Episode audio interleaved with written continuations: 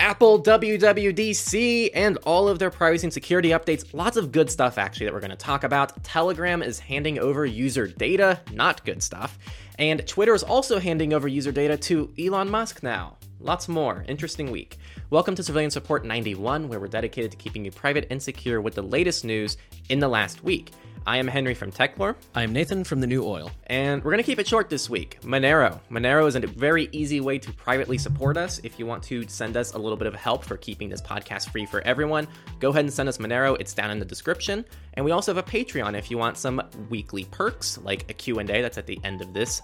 And also you get a sponsor-free segment version of the audio and video versions of these segments. I don't know, that was all over the place. Join our Patreon. Also, I will be gone next weekend. So I gotta live up to the Henry's Never Here memes. Uh, so I will not be here. Only Nate will be here next weekend. All right, with that, we're going to start off with our highlight story about Apple's Worldwide Developer Conference, or WWC. This is very similar to Google's I/O conference that we covered a little while ago. Henry's going to cover most of these because I did not catch the conference. There's a few points that I am familiar with. So first off, we're going to talk about passkeys. We have mentioned these in the past. Uh, passkeys are basically just passwordless authentication that Apple is now actually rolling out. There's been a lot of talk about them, but Apple's actually going to go ahead and commit to it. At the moment, they're going to be phone based. Uh, they're going to be tied to your Apple account. At least, you know, these ones are. They're basing it off the FIDO standard. Anybody can adopt it, anybody can use it. So in the future, we may see some interoperability beyond just your Apple account. We may see Google pick this up and stuff like that. The next thing they announced is Safety Check, which is actually a pretty cool feature. It's designed to help people who are victims of domestic abuse or partner violence from someone they live at home with.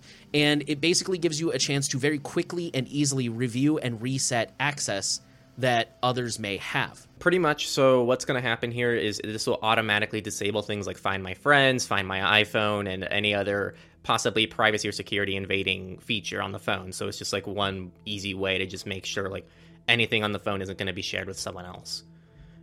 I, I, I don't know every single feature that's going to be enabled or disabled, but that's the general idea. So, like Henry said, um, there's two ways that Safety Check works. The first one is emergency reset, which is for crisis situations when you need to immediately reset access across all the people and apps. And the second is manage and sharing access, which provides more fine grained control and uh, is meant for non emergency situations. The last thing they announced that I'm familiar with is the rapid security response which is basically this is going to be available for Mac and iPhone, and it basically allows security updates to be rolled out out of band. So right now, security updates are rolled out with other updates, you know, and that's how you get like iOS 15.4.1 or 4.2.5, whatever. This is going to make security updates a completely separate thing. So you can update the security of your phone without necessarily having to roll out new features. And additionally, it will make these security updates uh, happen automatically without needing to restart the device, which is really cool because then your phone can just update overnight. You don't have to worry about waking up and having some new crap feature you didn't want and stay secure. So that's really good.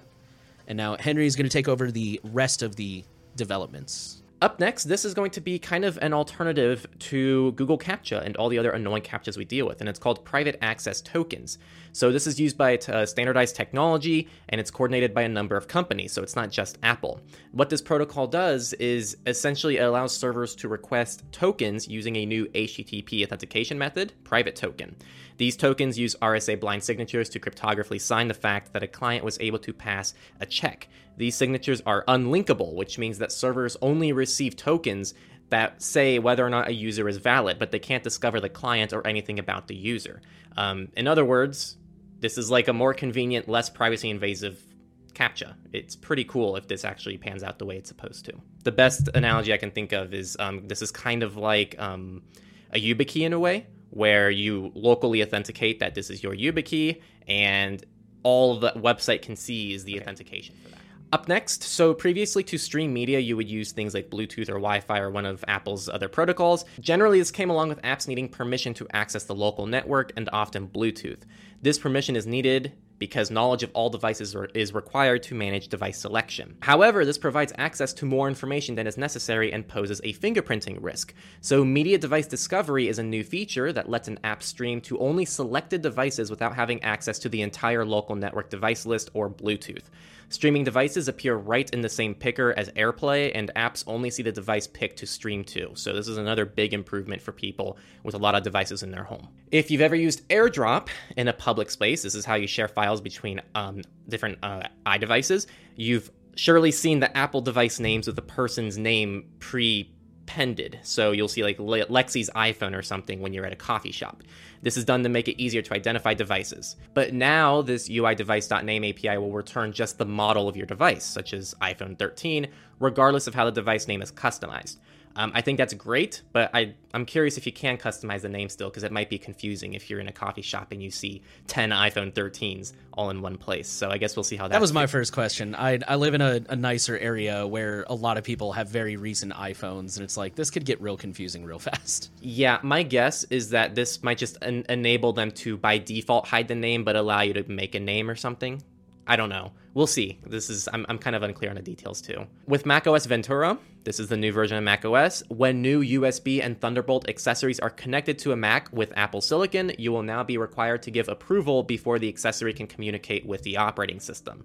Accessory security, which is the name of this feature, doesn't apply to power adapters, standalone displays, or connections to an approved hub, aka Apple hubs. Devices can still charge even if you choose don't allow, but by default the system will ask for new accessories for to be utilized, which is really cool and should give you better security by default. Up next, Gatekeeper is another security feature of macOS. Um, this has been around for a while. It essentially checks the integrity of newly downloaded applications. In Ventura, that new version of macOS, Gatekeeper will now check the integrity of all notarized apps, not just quarantined apps. So, with this change, it is important for apps to be properly signed by developers. It's essentially Apple's way of requiring more signed applications. In macOS Ventura, developers can now use a new single API to launch their app, launch agent, or daemon at login. These apps will be allowed to launch at login by default, and you will be notified. Um, probably the best demonstration of this is let's say you download Signal and Signal now opens when you log in. You will now get notified that Signal added itself as a login process. So this is just a little bit of an extension of that. And also, I think it speaks to how awesome permission management is on macOS. So I wish that Linux and Windows caught up with uh, Apple in this regard. Up next, when apps use location on your iPhone, iOS now displays an arrow in the status bar. This is new in iOS 16, and swiping down from the control center now additionally indicates which app was using your location. Also in iOS 16, the system confirms intents for all access to pasteboard items written by other apps. So um, right now it says, you know, Duolingo copied your clipboard, but now Duolingo can essentially ask to copy slash paste from your clipboard. So it's a little bit of a step further there. And finally, those last the, two are amazing. Yes, yeah, it's really cool. um, and I'm sure Android's probably going to get that too in the next version because now that Apple's done it, Android will we'll cover the takeaways too. Because that's um, super cool.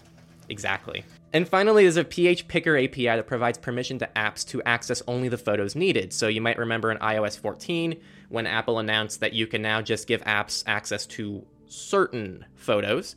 Um, this is now available on macOS too in Ventura and also the watch with watchOS 9, which is also a very welcome improvement. The summary here on my end, and I will let Nate comment too, I think this is only fantastic stuff, to be honest. I, I mean, I'm I'm still critical of Apple when I need to be, and it's hard for me to really poke holes in many of these changes. It's really solid stuff overall. Um, the cool thing is seeing how some of these changes will carry over into other sides of the world. It's going to be cool to see Android hopefully pick up things like that uh, clipboard paste feature. Um, I'm still waiting on end-to-end encryption on iCloud. That's my biggest Apple criticism, hands down. But I think these are all great improvements that will make privacy easier for people. Yeah, overall, I agree. Um, I, I am just a naturally cynical person, so I do reserve reserve a little bit of cynicism, like that private access token. What's it really going to look like when it's rolled out? Um, how often will it be used? You know, unfortunately, a lot of people don't really care about this kind of stuff, even though they should. So, will it see widespread adoption or or not? Um, which isn't really Apple's fault necessarily. But yeah, I mean, we'll we'll see how it all actually comes out when it's enforced. But at least on paper, I agree with you. These seem like really good wins. We're gonna migrate over to data breaches. We're gonna start off with a Turkish flight operator. Pegasus Airlines suffers data breach. So this was an unprotected AWS bucket. We haven't taken a shot in a long time, so take a dusty shot. And um, this also impacted up to 23 million files, including names, phone numbers, email addresses, titles, flight information of past journeys, flight locations, and photo and signature of some employees. Our next data breach comes from the Shields Healthcare Group, who had a data breach affecting 2 million patients. Shields is a Massachusetts based provider specializing in MRIs, PET, and CT scans, as well as other diagnostic imaging. The breach included full name, social security number, date of birth, home address, provider information, insurance number and information, medical record number, patient ID, and quote, other medical or treatment information. So, yeah, only moral we got here, with as with all these data breaches freeze your credit if you live in an area that lets you do that. Next, this is a pretty serious one. So, the Italian city of uh, Paler- pa- Palermo, I'm not going to say it well, um, they shut down all of their systems to fend off a cyber attack. So, this city is home to about 1.3 million people, the fifth most populous city in Italy. The area is visited by another 2.3 million tourists every year. And according to multiple local media outlets, the impacted systems include the public video surveillance management, the, the police operations center, and all of the services. All citizens have to use obsolete fax machines to reach public offices, and tourists cannot access online bookings for tickets to museums and theaters, or even confirm their reservations in facilities. These attacks impact people everyone who's listening to this who thinks that data breaches aren't a big deal. That might start with just data, but these things are starting to leak more and more into the real world. So I think this really speaks to how important security is, not just a I have nothing to hide perspective, but also just a I need to get food and water on my table perspective, because pretty soon those things will be attacked as well. And also, I think that speaks to uh, something Nate and I have talked about in the past, which is prep. What do you do if your internet goes out for the next week? What do you do if you don't have energy in your home for the next week because of a cyber attack? Are you ready for that kind of stuff? So think about those things. You don't need to make radical changes in your life right now, but start to think about those things. Our next data breach comes from Mobike, where thousands of users' passport and IDs were exposed online. So, Mobike was a bike sharing service in Asia, and over 120,000 passports, driver's licenses, and identity documents uploaded by users, and also contained 94,000 selfies and 49,000 signatures, also for verification. This was, once again, an unsecured AWS bucket with an easily guessable name, so take another shot nobody took responsibility, uh, it, and, like more so than usual. Like when when uh, I believe it was TechCrunch uh, did this story. I can't remember, but you know when they reached out to Mobike to be like, hey, this this is open. Like literally everybody kept being like, "Oh yeah, we we don't own that company anymore. Contact these people." And so it, it was a long game of of telephone, but finally somebody secured the bucket, thankfully. So um, yeah, this is one of many reasons we're not fans of KYC stuff. Like it's pretty ridiculous. You got to share your driver's license to ride a bike. Online gun shops in the U.S. were hacked to steal credit cards. Uh, this was Rainier Arms and Numrich Gun Parts. I'm not a big gun person, so I probably would have mispronounced some of those, but they've disclosed a data breach as a result of card skimmers. This affected 46,000 to 45,000 customers, respectively. Details of what was captured were not disclosed, but it's safe to say pretty much everything probably was. That's always the safe assessment to make on these situations. Um, our takeaway is to try to use masked payments if you can, or ideally just avoid online shops for this kind of stuff, or really anything if you can. Uh, if your absolute goal is security, then lack of data is your best approach, and buying things with cash in a store can't really be beat. And we're going to migrate over to companies. So we're going to start with Facebook, who is developing a privacy safe, oh, privacy safe ad product as it tries to save its advertising business. So this is a quote here: Meta platforms Facebook. Meta platforms. Ugh, I hate how that's like a thing now. So Meta platforms Facebook is planning a basic ads product that doesn't rely on people's information as privacy changes squeeze its ability to collect user data. Meta hopes to have it ready for testing in Europe in January and the US shortly after. Already, Meta has cut down on the number of metrics available to advertisers from 11 to 6, and Google has announced a similar move to make targeting less specific. While I think, I don't know, I'm curious to hear Nate's thoughts here. I think we both probably address these are probably positive steps in the right direction we both probably think that this whole industry just can't possibly rely or thrive on in in a private way. I, I don't know. I don't know. I don't know what to say here, but I just I'm skeptical of Facebook ever actually ever being a private service. That's what I was going to say. Like honestly, I just distrust Facebook through and through. Like they could cure cancer and I'd wonder what the catch is. So, I'm I'm with you and yeah, I agree with you. I don't think, at least not at this scale, I don't think these ad tech companies can exist privately. I'm sure that private advertising can be done, but just not the same. Like, if it were done, Meta and Google and all those other advertisers would not look anything like they do today, I don't think. Our next story comes from Twitter, who is going to give Elon Musk a ton of user data. All of it, really. So, uh, for those of you living under a rock, Elon Musk said that he was going to buy Twitter. And then there's something about bots, and he's like, never mind, I'm not sure I want to do this anymore. But he had concerns about the number of bots on Twitter. And Twitter was like, we're not going to give you any user data to allay your fears.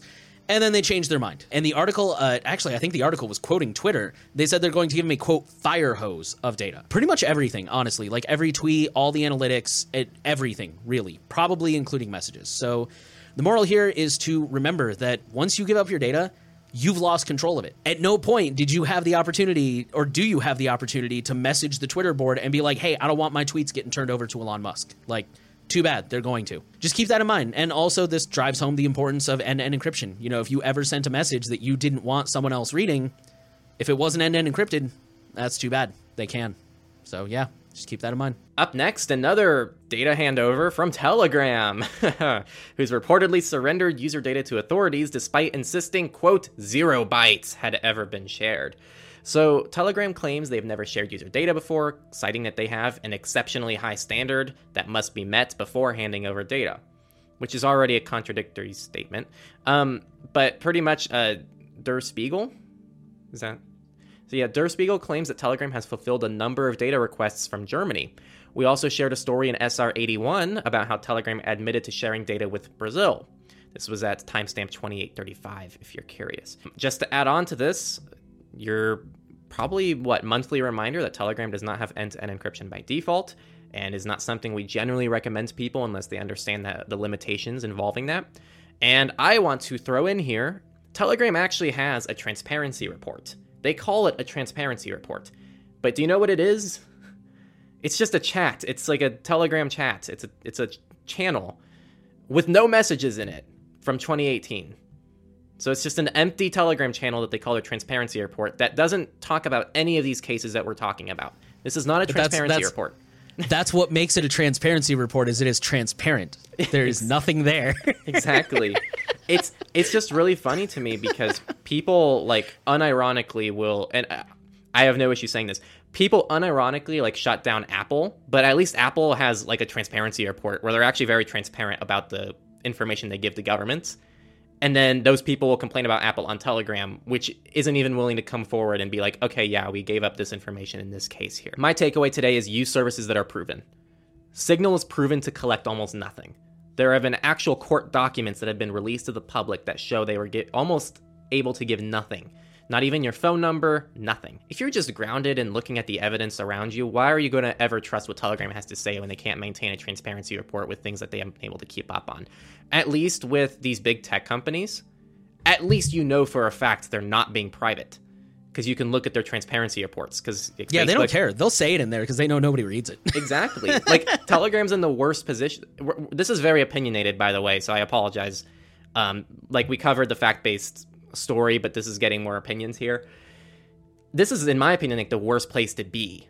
You have something that's claiming to be private, claiming to be transparent, and provides nothing to like verify that information that they're giving you.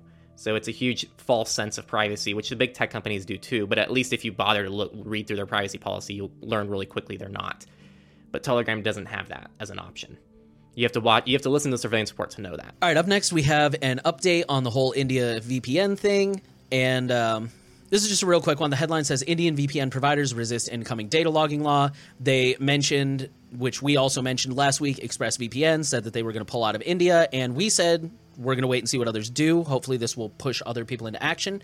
Um, Proton has gone on record and said they're going to continue to operate in India, but they're going to refuse to comply with the rule. You know, that's interesting. We always say that like companies are not going to protect you at the risk of, of a government um, maybe it's because they're not based in India. I don't know. That's that's a really interesting development. We'll see how it shakes out. But yeah, Proton is doubling down, and we'll let you know how that works out for them. All right, and then our next story comes from MongoDB. The headline says a long awaited defense against data leaks may have just arrived. Quoting the article, queryable encryption from MongoDB allows users to search data while it remains encrypted. So, MongoDB has released this thing, they're calling it queryable encryption, and they say it allows users to search a database while the database remains encrypted. And most importantly, this is built to work with existing databases and does not necessarily like only work going forward.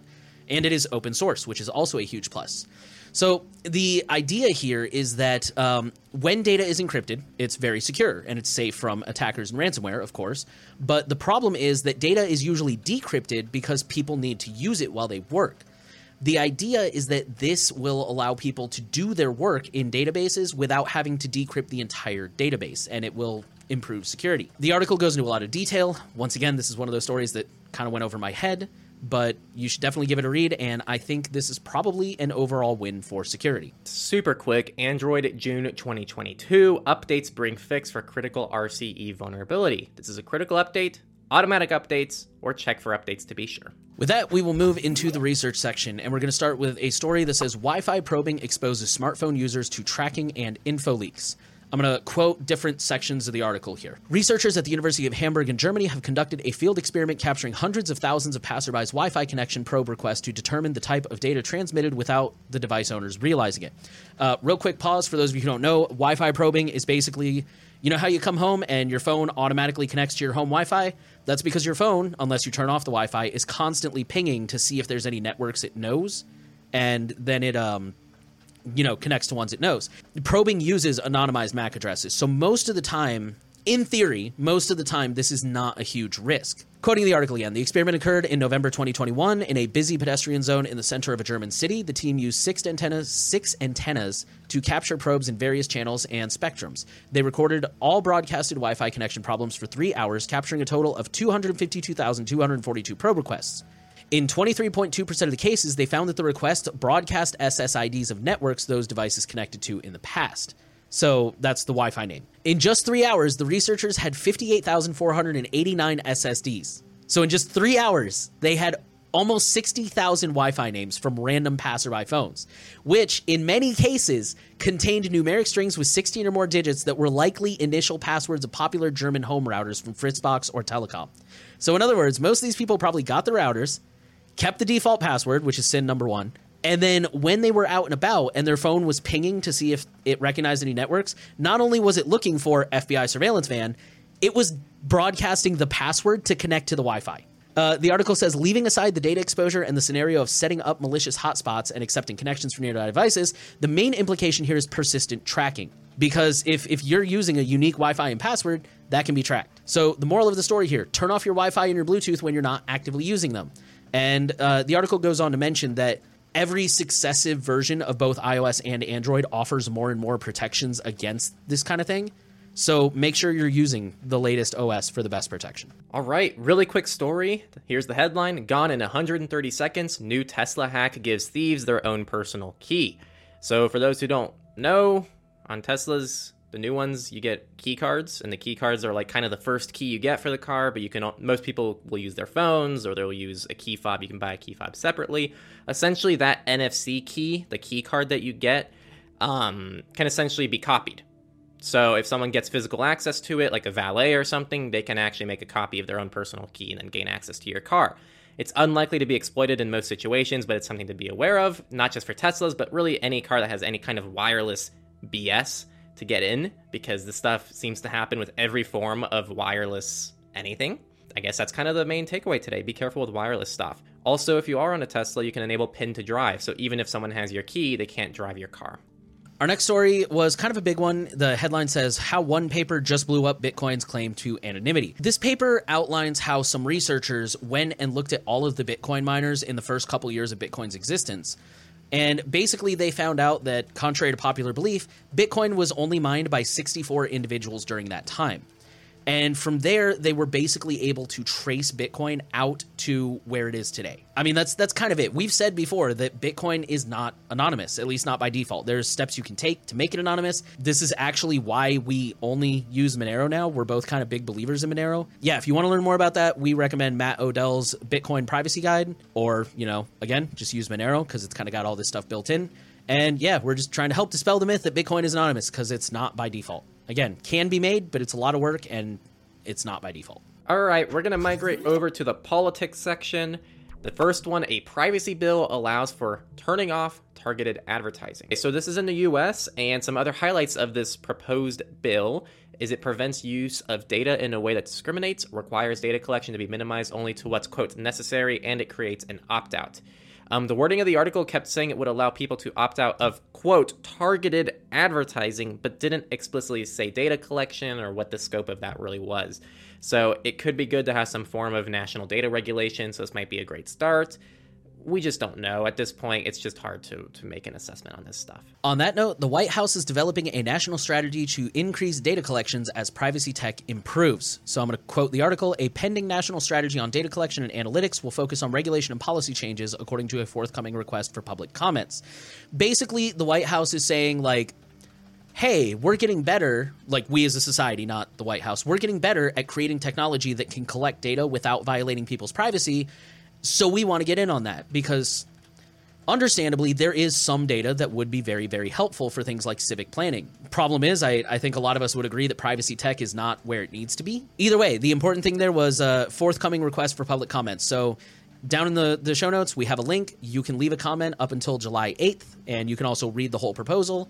And yeah just let them know what you think of whether or not this is possible or a good idea. Up next, the U.S. Justice Department offers blueprint for more innovative, secure IT capabilities. This is probably on a more positive note. The Justice Department has outlined a three year plan to boost U.S. cybersecurity, focusing mainly on supply chain security, zero trust, and other nebulous things like embracing innovation and increasing financial security.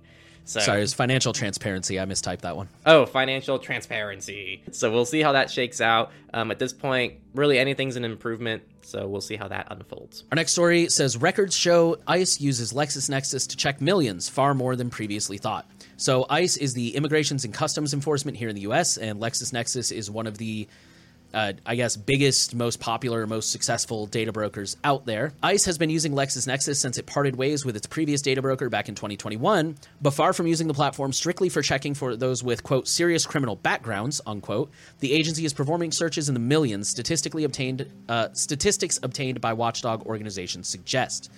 So the people who did this research were Justice Future or Just Futures Law and Mijente, I probably mispronounced that, and they have found that ICE performed 1.2 million searches in a seven month period, which seems to far exceed the stating purpose of only using it for serious criminal background checks. I'm gonna be honest and inject a little bit of my opinion here. I need context. Let me just read the note I wrote here. How many searches should we expect to see in a quote unquote reasonable use?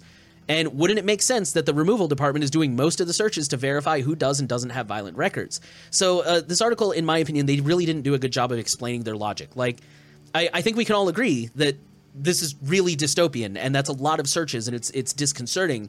But like I said, how many searches should we expect to see? What what would be more reasonable?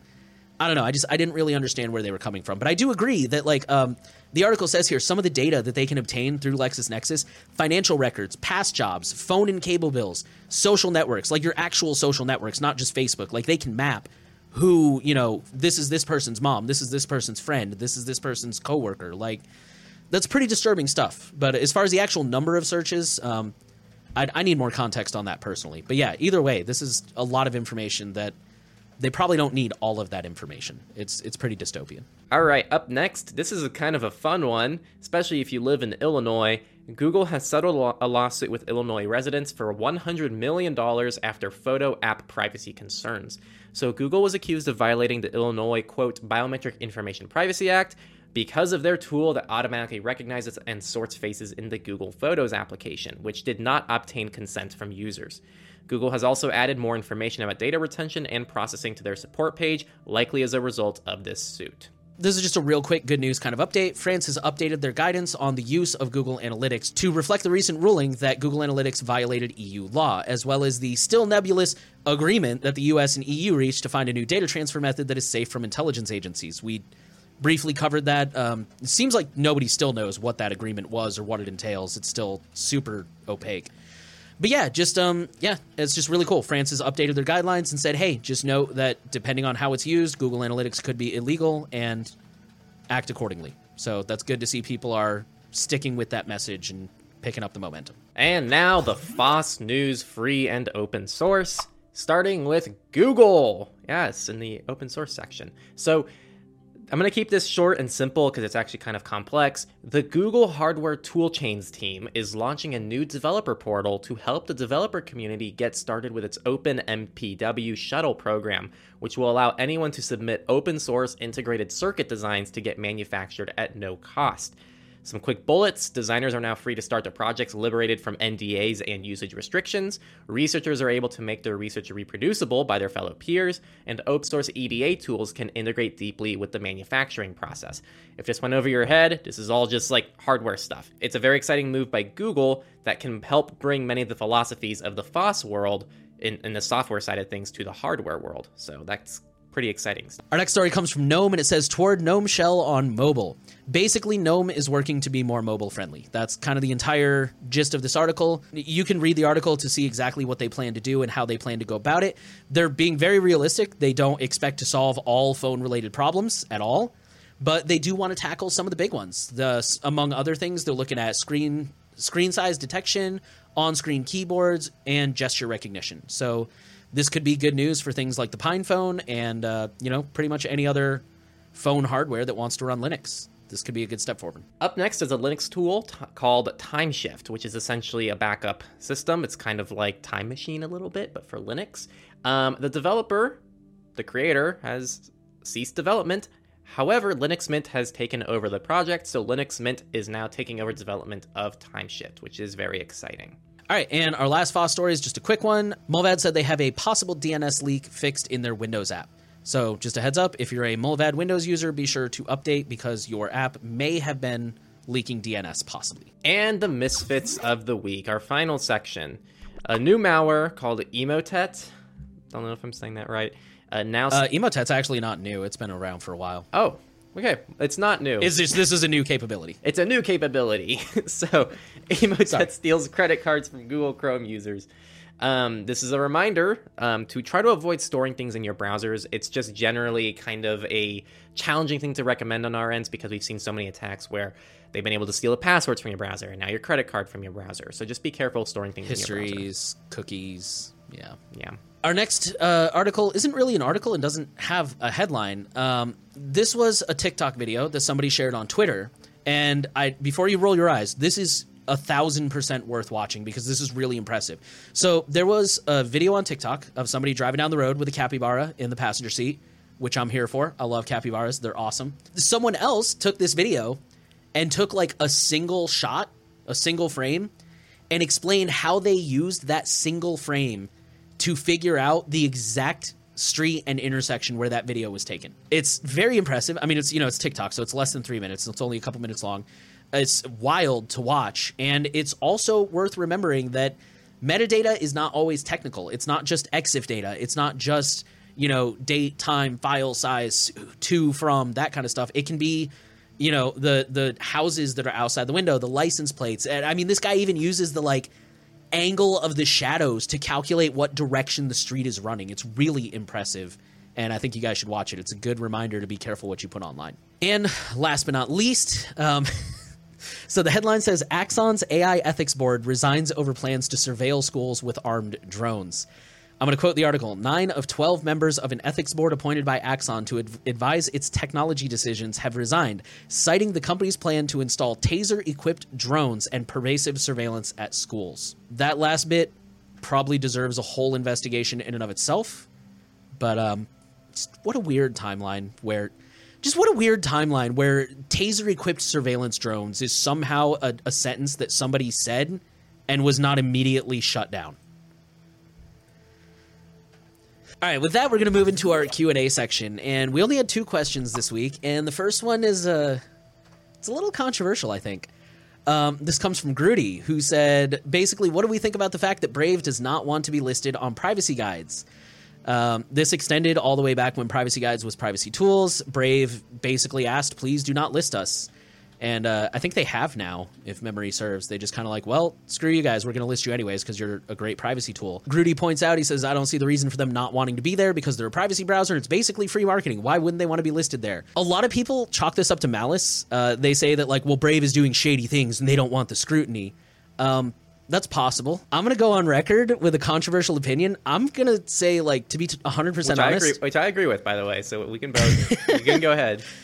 Okay. Um, the privacy community can be a little toxic sometimes, you guys, and uh, obviously not everyone is. Like the vast majority of privacy people are really cool, really chill people, and we love hearing from you guys. And we love being part of the community, but there's definitely some extremists out there who um, just are not fun to be around, and you know, not to overuse the word, but really toxic people. And honestly, they probably just didn't want all the nitpicking like that's that's what I think is they probably just didn't want everyone, especially in the early days, everyone crawling up their their business and telling them what to do and telling them, you know, I don't know, it's just it can be a really toxic space and I kind of don't blame them for just not wanting to be involved in that at all.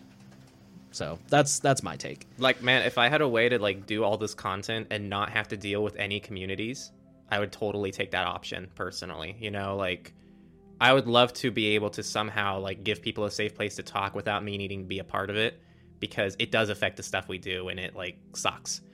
And so I can't imagine having to be brave with their by the way, really aggressive marketing. and then like advertising themselves to be super private and then obviously the privacy community is going to be like, "Yeah, but but but but what about this? Oh, and what about that?" And Well, and, and you know what? Like to, to to okay so like i said most of the privacy community is really cool. But like we were talking about it earlier um it, it, the privacy community can be very unforgiving. And if you make one slip up then all of a sudden people are nailing you to a wall. And i mean we've still got people we've literally got people listing the fact that uh, what's his name? Gabriel weinberg from duckduckgo?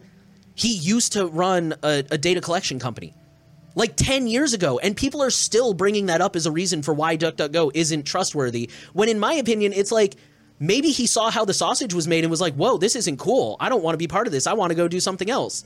Like if you make one mistake people are going to crucify you for the rest of eternity for it and like it's crazy. yeah Like, again maybe yeah. they just didn't want to deal with that crap. They're like no we just want to go do our thing and not deal with all the toxic side. That that would be my guess but again I could be wrong. I don't know. Maybe they really do suck, and maybe they really are being malicious. But if I had to put money, that's that's where I'd put my money personally. All right, and our next question came from Philip, who said, "What do you guys think about internet censorship versus freedom of speech in the tricky issues of misinformation and hate speech?" Um, free speech is such a weird thing, man, because like, and I, I'm not trying to be political here at all, but just as an obvious example, January sixth.